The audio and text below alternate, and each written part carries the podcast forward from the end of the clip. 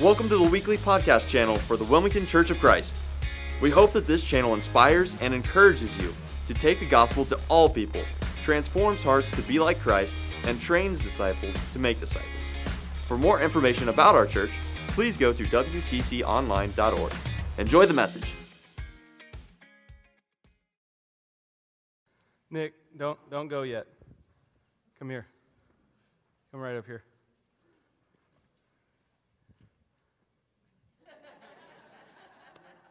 We, we didn't plan this, but now now we have a competition on who wears it better. Oh, that's easy. One of the things that we did during, uh, thank you, that was it. Thank, thank you.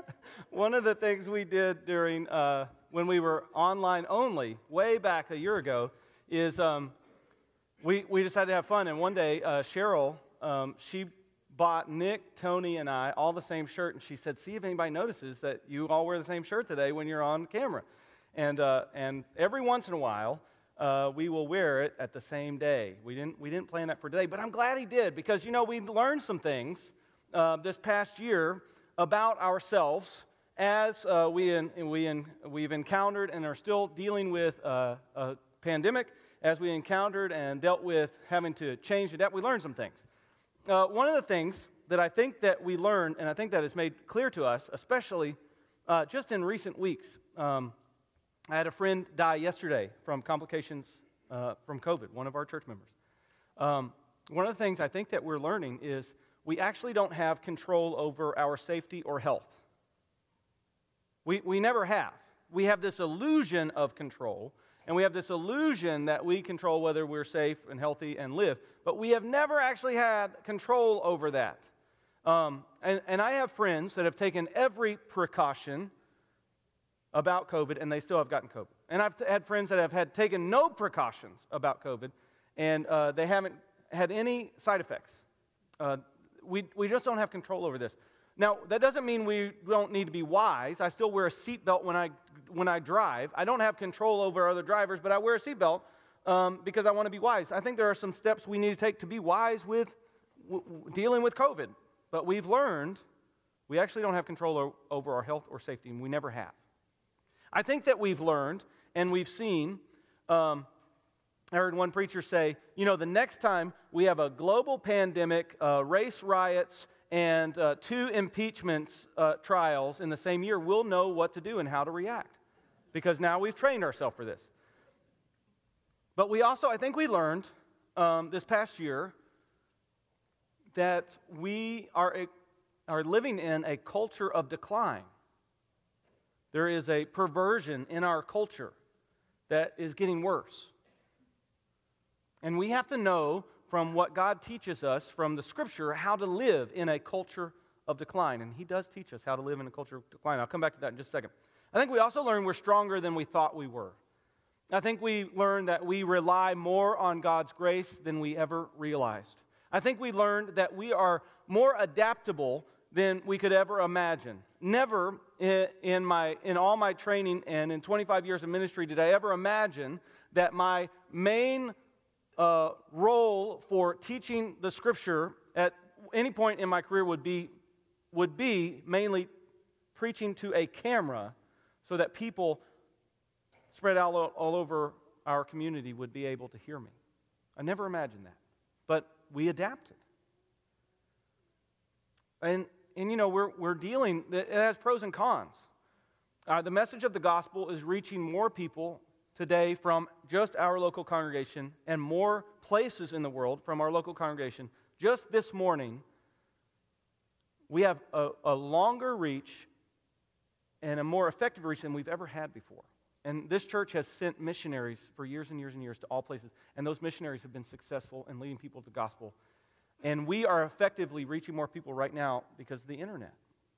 And we get excited about the clicks that are on there and we think lots of people are watching. And I know what it's like at my house sometimes when we watch worship online.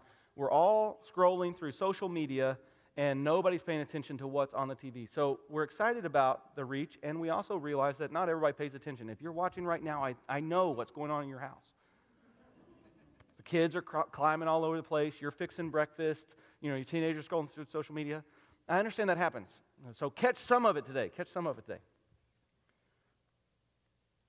We're, we're learning and we're adapting. And I think some things have happened to our church, not just our local congregation, but the church in the world. You know, there's the church with a capital C. Every Christian, every person in Christ is part of God's church, the body of Jesus. And I think there are some things that have happened that we have learned that have happened to the church this past year. One of the things is we have learned that there are some people that have made the excuse and used the pandemic and you staying at home as an excuse to never come back to church. There are some people that are using this as an excuse to never, ever gather together with other Christians, either online or in person. And here's what we need to do we need to pray for those people because they have, they have placed their faith, they have misplaced their faith in something other than the love they have for Jesus Christ. And so we need to pray for them to fall madly in love with Jesus Christ, that He would reveal Himself and manifest His will for them in such a clear way that they can't help but fall down and worship Him and desire to be with other Christians to spur one another on toward love and good deeds, and desire to worship Jesus Christ. We have to pray that they find a reason to gather, and that reason has to be Jesus Christ.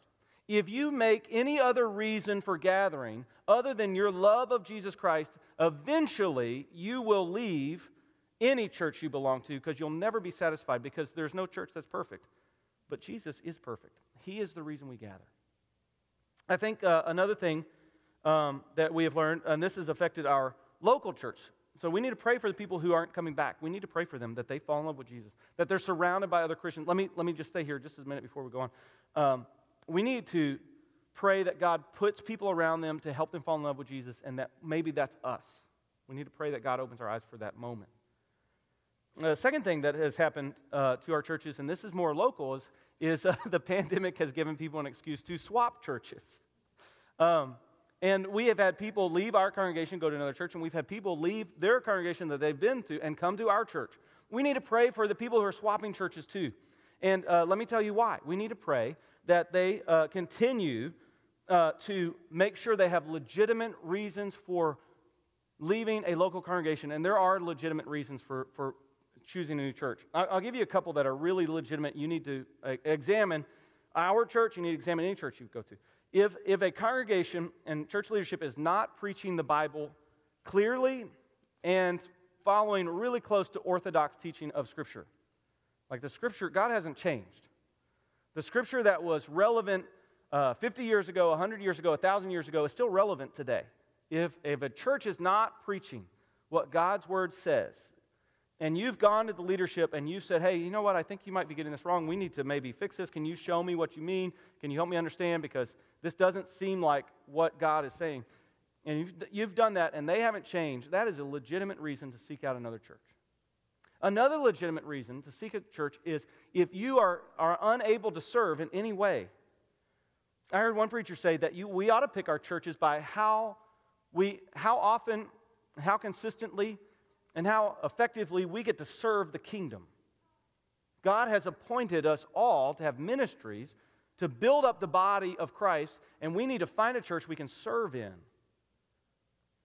Maybe that's this local congregation, but you need to find those are legitimate ways there are illegitimate reasons to leave, and I'm always worried for our souls when the illegitimate reason is because I'm not getting my way. Some people swap church because they don't get their way. And that's not a good, good reason to swap churches, but it happens. And we need to pray for the people who are swapping churches. Here's what we need to pray we need to pray that the people who are swapping churches for either a legitimate reason or a illegitimate reason would continue to mature in their faith in Jesus Christ and would find opportunities to serve, to build up the body. That's what we need to pray for people who swap churches.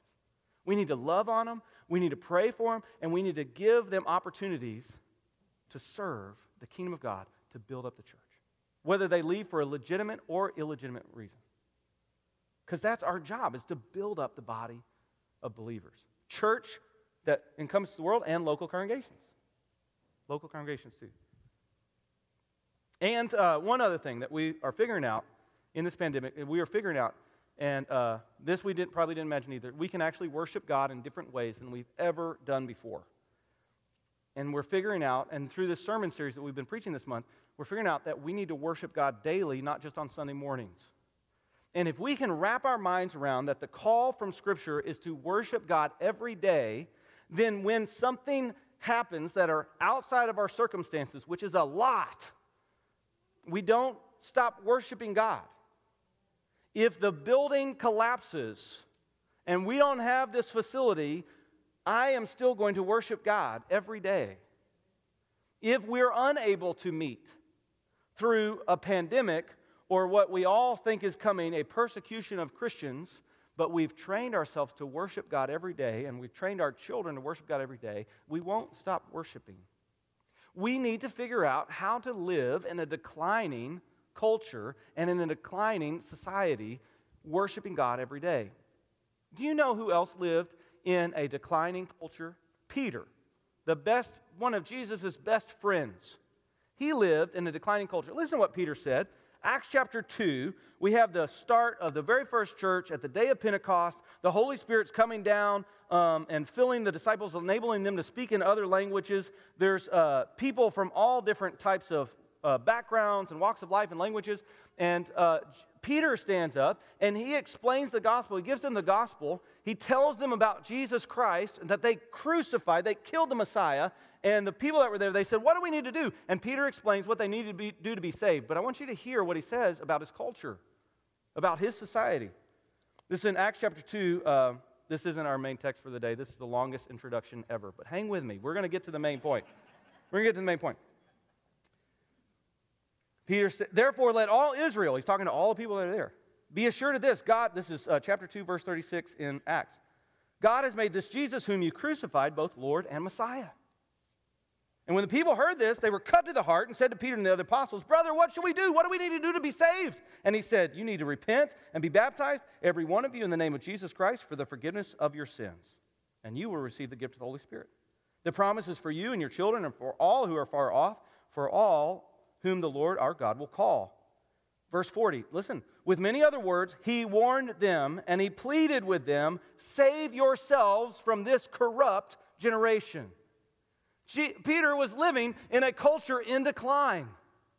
That word corrupt there is crooked or uh, wicked or perverse.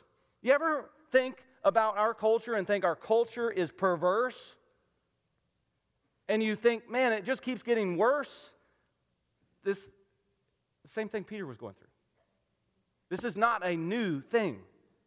We are in the end times until Jesus comes back. Peter knew it. He said, Save yourselves from this crooked generation. Every generation of Christians has pleaded for people to live and learn how to live in a culture in decline.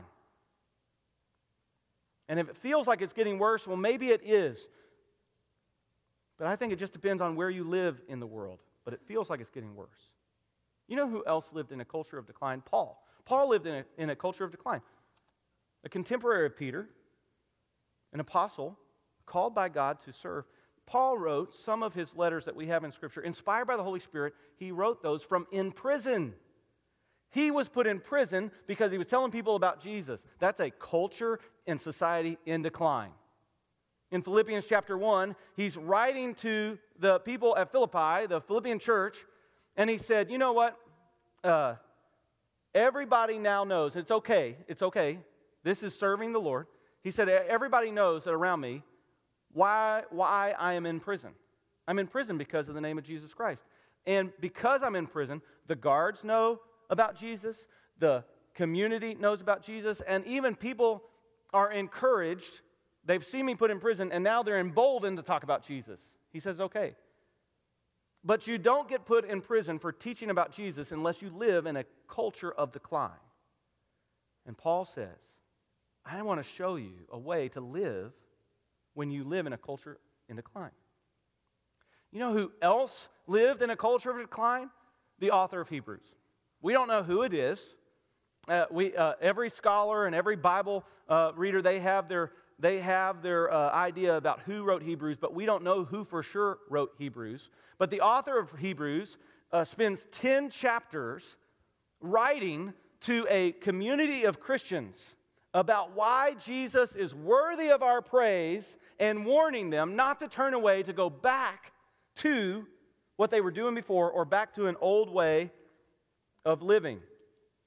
And some people in the, the book of Hebrews, who the author was writing to, they had heard the word and loved Jesus, but the worries of their life and the deceitfulness of wealth had choked out their growth. Or some heard about Jesus, the author of Hebrew was writing, and they received Jesus with joy, but then they didn't develop their relationship with him. And when trouble and persecution came, because they were living in a culture of decline, they fell away. And the author of Hebrews spends 10 chapters trying to call and encourage this community of Christians that were debating on whether to continue to worship Jesus or to go on to something else that would be safer. And he gave them this, he said, Jesus is better than any person or anything. He is worthy of our devotion and praise. And he gives them warnings on what the danger is of turning away from Jesus. And the reason why he does that is because he's living in a culture of decline. And the author of Hebrews, and that leads us to our text today.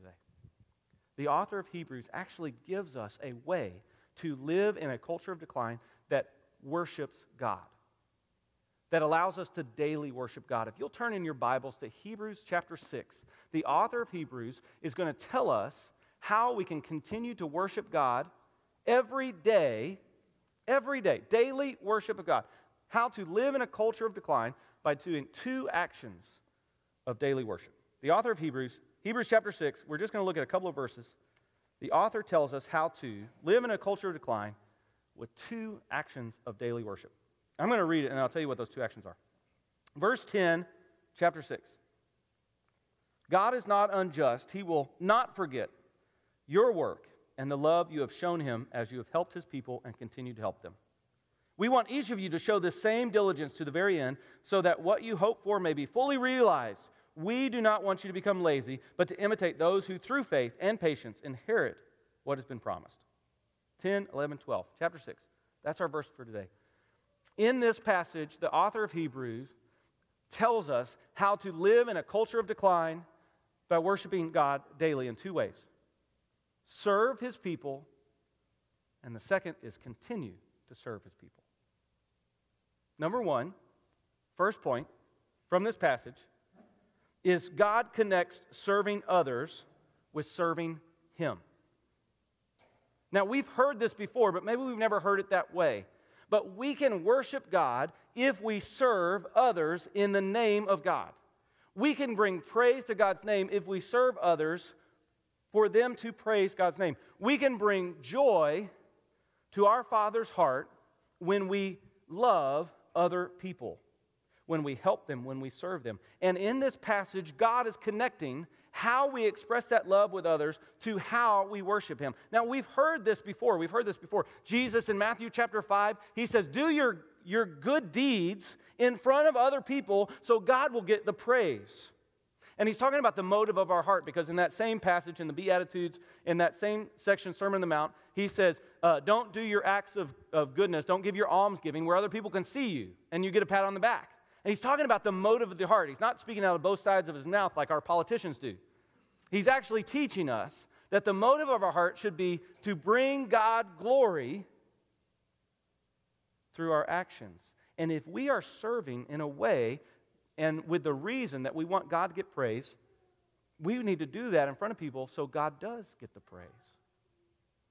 God connects our worship of Him with our serving of others.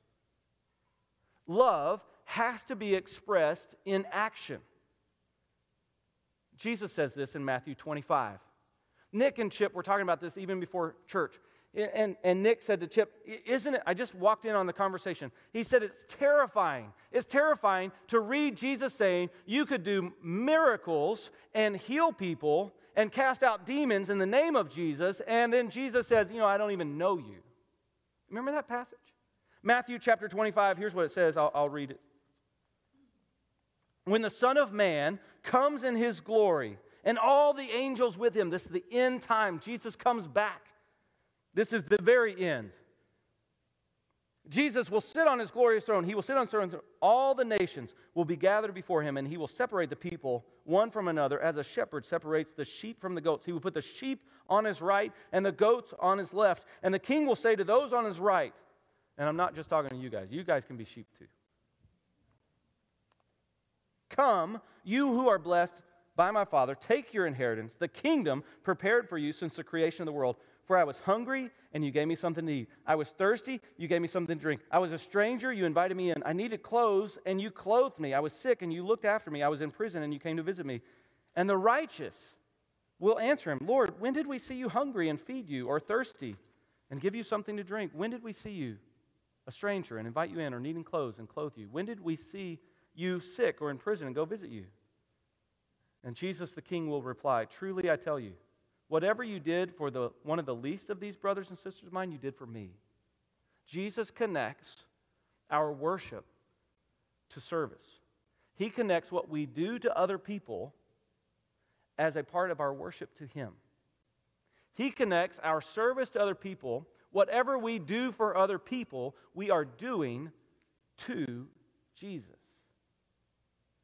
What would happen? What would happen if you imagined the people sitting to your right and to your left as being the dwelling place for Christ, and however you treat them, you are treating Jesus that way. Wouldn't it change the way you treat your brother and your sister, your spouse, your kids? If you could continually imagine you are treating Jesus this way, you are treating Jesus this way? You want to make a difference in a declining society? Start training up disciples that treat other people as the dwelling place of Jesus Christ. Talk about getting rid of abuse, physical, mental, emotional. You can't you wouldn't do that to Jesus. Talk about service, physical, mental, emotional. You can't you wouldn't do that to Jesus. Talk about serving and helping and going out of your way to use your treasure, your time, your energy, and your money to help somebody else. Because you would do that for Jesus. If Jesus was right here, we'd be falling all over ourselves to serve him. And Jesus says, It is worship to me, is serving to me if you go serve somebody else. Especially if you do it in my name. That's the motive behind it. The motive behind it is to do it so God gets glory. What would happen in your family if you saw your family member as a person of Jesus? What would happen to the people you're around if you saw them as Christ? What would happen to our churches? Would we swap churches as much if we realized we were serving Jesus by serving each other? No, because the love in our church would overflow so much, we, wouldn't, we couldn't help but be caught up in it. What would happen to our community if they saw a church loving like that? That every person you see, you see as the, the, the, either a child of God, that God created them and made them in His image, or a child of God, He's invited them into His family. And when we serve them, we're serving Jesus. Love must be expressed in action. This is how God does it, this is how He does it. When, uh, when Moses was called by God to go talk with Pharaoh and, and, well, who do I say sends me? What's your name? You know, in Egypt, all the gods had names. And so God answers in Exodus chapter 3, he answers in three ways. Uh, the first answer, he doesn't tell him his name. He says, Tell them, I am that I am has sent you, or I will be what I will be. Uh, meaning, Moses, if you know my name, just because you know my name doesn't mean you're going to control me. I will do whatever is right and whatever is holy and whatever is wise. I am that I am. I will be what I will be. And I'm not going to base that on you or anybody else. I am God. And then he says, Tell them, I am sent you. So he went from I am that I am to I am, which kind of meant God was committing himself expressing his love in action. I will be with you. Isn't it incredible that the God who cannot be controlled, we can not force him to do anything, he can never be in our debt, commits himself to be with us. That is love in action. And then he says to Moses, I am Yahweh, the Lord, God above all gods. You tell him, Yahweh sent you. That's my name. Jesus does the same thing. He commits to us love and action. Jesus Christ said, The Son of Man did not come to be served, but to serve and give his life as a ransom for many. Who did Jesus give his life for? He gave his life for me. He gave his life for you. He demonstrated his love with action. And then he does the same promise God the Father makes because Jesus is God. He says, I will be with you. Till the very end of the age, I'm going to be with you. I'm going to send the Holy Spirit to be with you. God's Spirit with us. God commits himself to be with us. This is love in action. God demonstrates his love for us. Jesus Christ died and rose again to save us from our sins. He gives us actions to remind ourselves that He is with us and He died for us and He is loving us. The, the baptism we saw today is a perfect, beautiful example of Jesus Christ, Jesus Christ's death and resurrection. There's no wonder Jesus told us to baptize people in the name of the Father, Son, and Holy Spirit because it is the gospel in picture for us. Praise God for Riley. God demonstrates love in action. He commits himself to be with us, and then he serves us, demonstrating his love by dying for us. This is the third week I've said this. I'm going to say it one more time. If Jesus never does anything else for us, he's already demonstrated he loved us by willingly giving his life for us. And now God calls us, if we want to worship him, to go imitate Jesus. Serve, help others. Now, our, our motive must be right, and we're going to talk about that in just a second. And I want to get back to this passage of Scripture. I want you to see this. Because the, the first point is God connects service to worship, He connects worship of Him with service. And so He says that we should serve people, but then He says we should continue serving people. Continue serving people. Don't stop. Remain diligent. Don't become lazy. Imitate people who have gone before you. Continue, continue, continue, continue serving with faithful endurance. And he says there are faithful witnesses that have come before that can allow you to serve. And then the author of Hebrews, later in chapter 11, he lists all these faithful witnesses uh, of Jesus. He says, follow their example. Keep serving God this way. Keep being faithful. And then he lists a, a group of people. He said, you don't even know their name, but they love Jesus and they died for Jesus. Some of them were cut in two. Some of them had to live underground. And they experienced persecution. I bet the, the people that this letter was written to knew some of their names because they were being persecuted. Some of them were leaving the faith, and some of them were sticking with it. And he said, Stay with it, stay with it. Faithful, faithful witnesses. Jesus is our faithful witness. He stayed with God's plan all the way till his death, and he was rewarded for it author of Hebrews talks about that too. My grandfather, one of my earliest memories of my grandfather, is he was on stage as a youth minister doing gospel magic to train up children in the way they should go in the Lord. I still remember the trick. I still remember the story, and I don't know how old or young I was. And his faithful witness somehow encouraged and shaped me where I had a desire to go into ministry. What does God say here? We want each of you to show this same diligence to the very end so that what you hope for may be fully realized. Didn't my grandfather hope that his children and his grandchildren and his family would come to Christ? And his faithful endurance all the way to the end is what he, he, he now sees it fully realized. He has family in Jesus because of his witness. What about your family? Are you serving and worshiping God faithfully? So that you can see it fully realized in their salvation. He continues, We do not want you to become lazy, but to imitate those who, through faith and patience, inherit what has been promised. We get to inherit this kingdom. What did Jesus say in Matthew 25? Come and receive your reward, what has been in store for you. Inherit what has been placed for you since the beginning of time. Because you loved me by loving others. Now, we, we got to remember, this is important, this is important, and and he says it here. Our motive is not to earn credit with God. We cannot earn salvation. Our motive can't be we're going to put God in our debt. If I do this, he has to do this. No, no. God says, I am that I am. I will be what I will be. You don't control me. But God is not unjust. He will remember what you have done. He commits himself to rewarding us. With salvation first, which if he doesn't give us anything else, that's enough. With his presence, if he doesn't give us anything else, that's enough. With the sacrifice of Christ, if he doesn't give us anything else, that's enough. With eternal life that starts now, if you have Jesus with you, you have eternal life that begins now because God is with you. God is eternal life. His presence is eternal life, and He has committed Himself to reward us.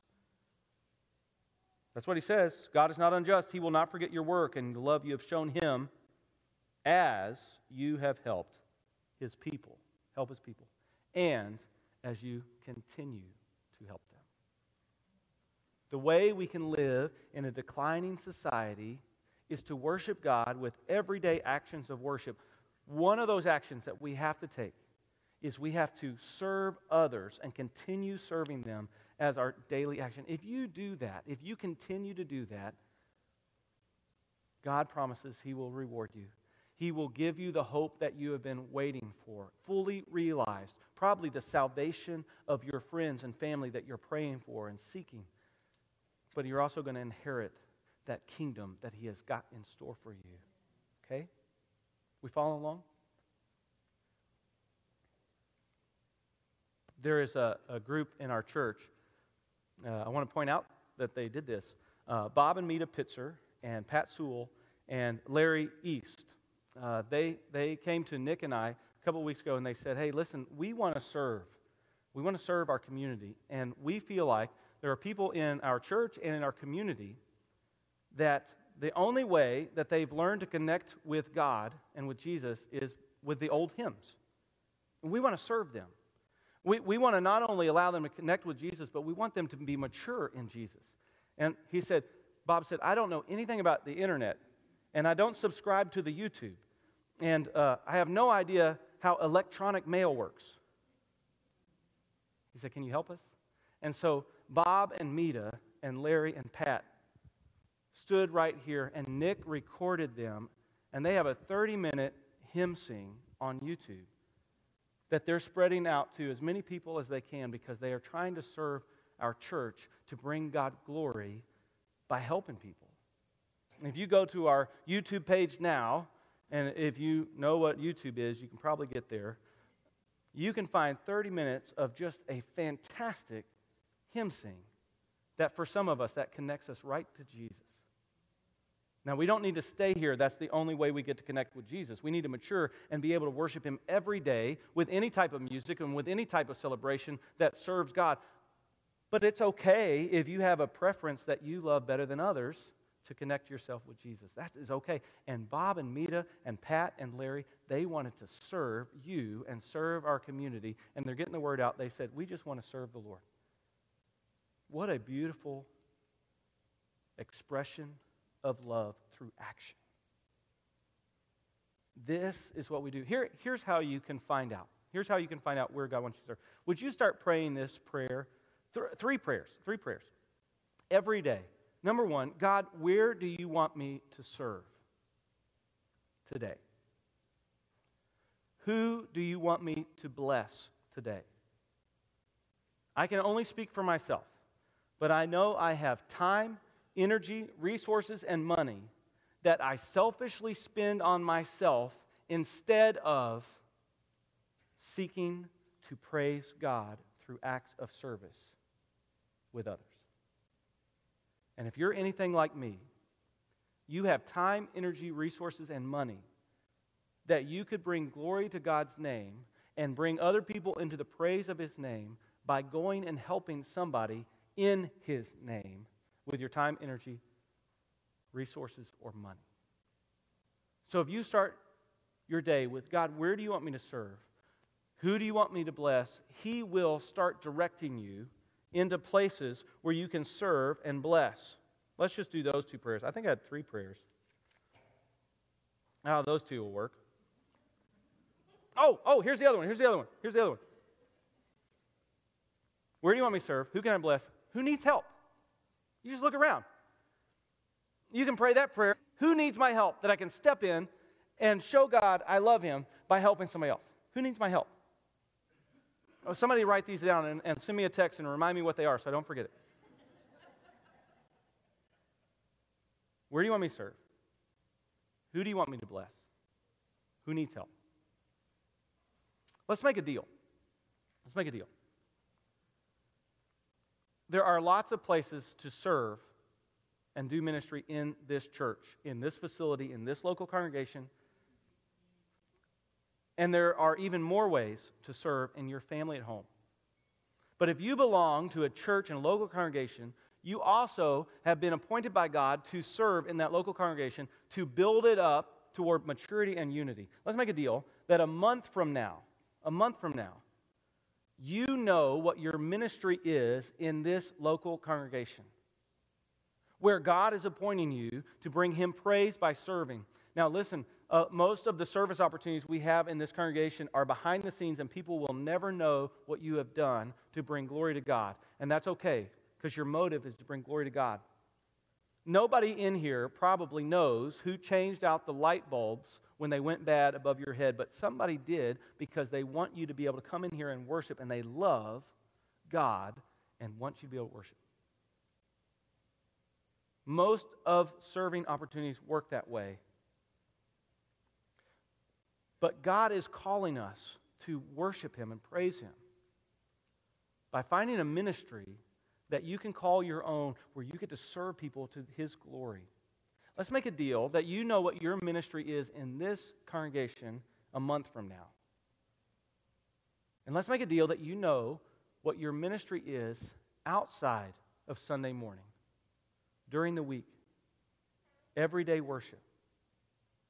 A month from now, because you've been praying, God, where do you want me to serve? Who do you want me to bless? And who needs help? And God might call you to a ministry that only lasts a moment, where you bend over and you pick somebody up that needs a help, needs a pick me up, whether you give them a financial pick me up or you actually physically lift them up. He has you serve in that moment, and you say, That was my ministry. I helped, I blessed, I served to the glory of God. Or He might call you to a long term ministry where you go and serve at your father's kitchen and you hand out food every single week because there are people who need the love of God and they need food. And once their belly is full, they can hear about Jesus. Or you go and you work at New Life Clinic where you have clients coming in and they're abortion minded and you ex- loved on them and you explain to them the love God has for them, and all of a sudden they want to love God too, and you have led them to that place where they're going to make a wise, healthy, loving decision. Or maybe you go to New Life Clinic and you work with the dads who come in and they don't know how to be a dad. And they're surprised as much as anybody by the pregnancy they're having. And you get to help them learn how to be a dad. I don't know where God is going to have you serve, but we need to figure out where God wants us to serve in everyday worship when we leave this room. So we need to ask ourselves where do you want me to serve? Who do you want me to bless? Who needs my help? And then we will be living a life of everyday worship in a declining society, and it will start making a difference in our families, in our church, in our community, and people will come to the Lord because of it.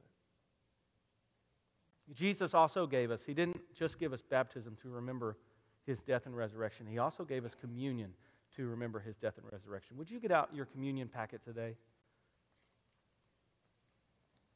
Now, we don't want this to be just go through the motions.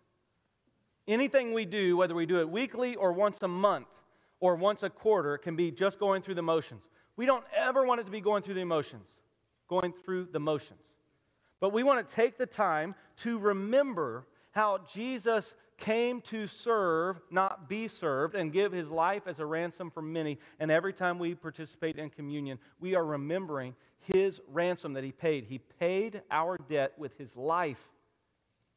Would you remember his body on the cross? That he hung there deliberately, purposefully. He could have come down at any moment, but he kept his hands and feet nailed to the cross because he loves you and wants you to be in a relationship with God. He has served you. Would you remember his service to you by participating in his body.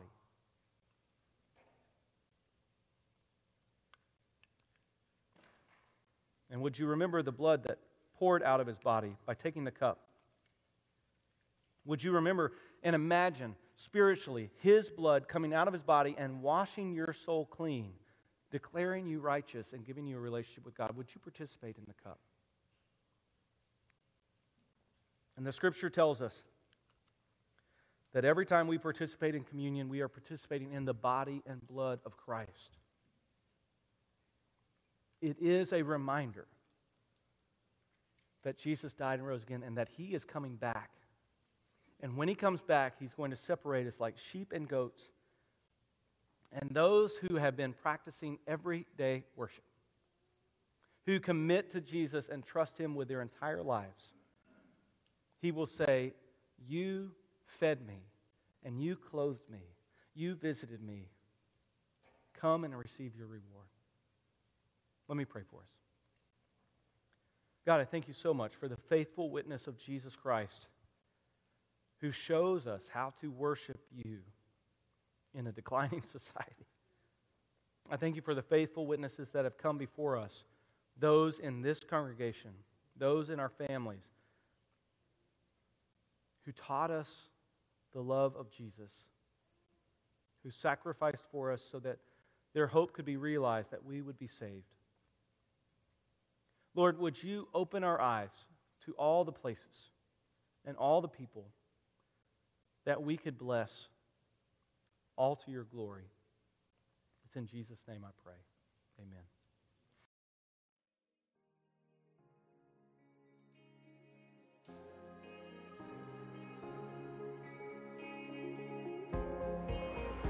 If this message has inspired you or encouraged you, we would love if you shared it with a friend. To help support ministries like this one, go to wcconline.org/donate.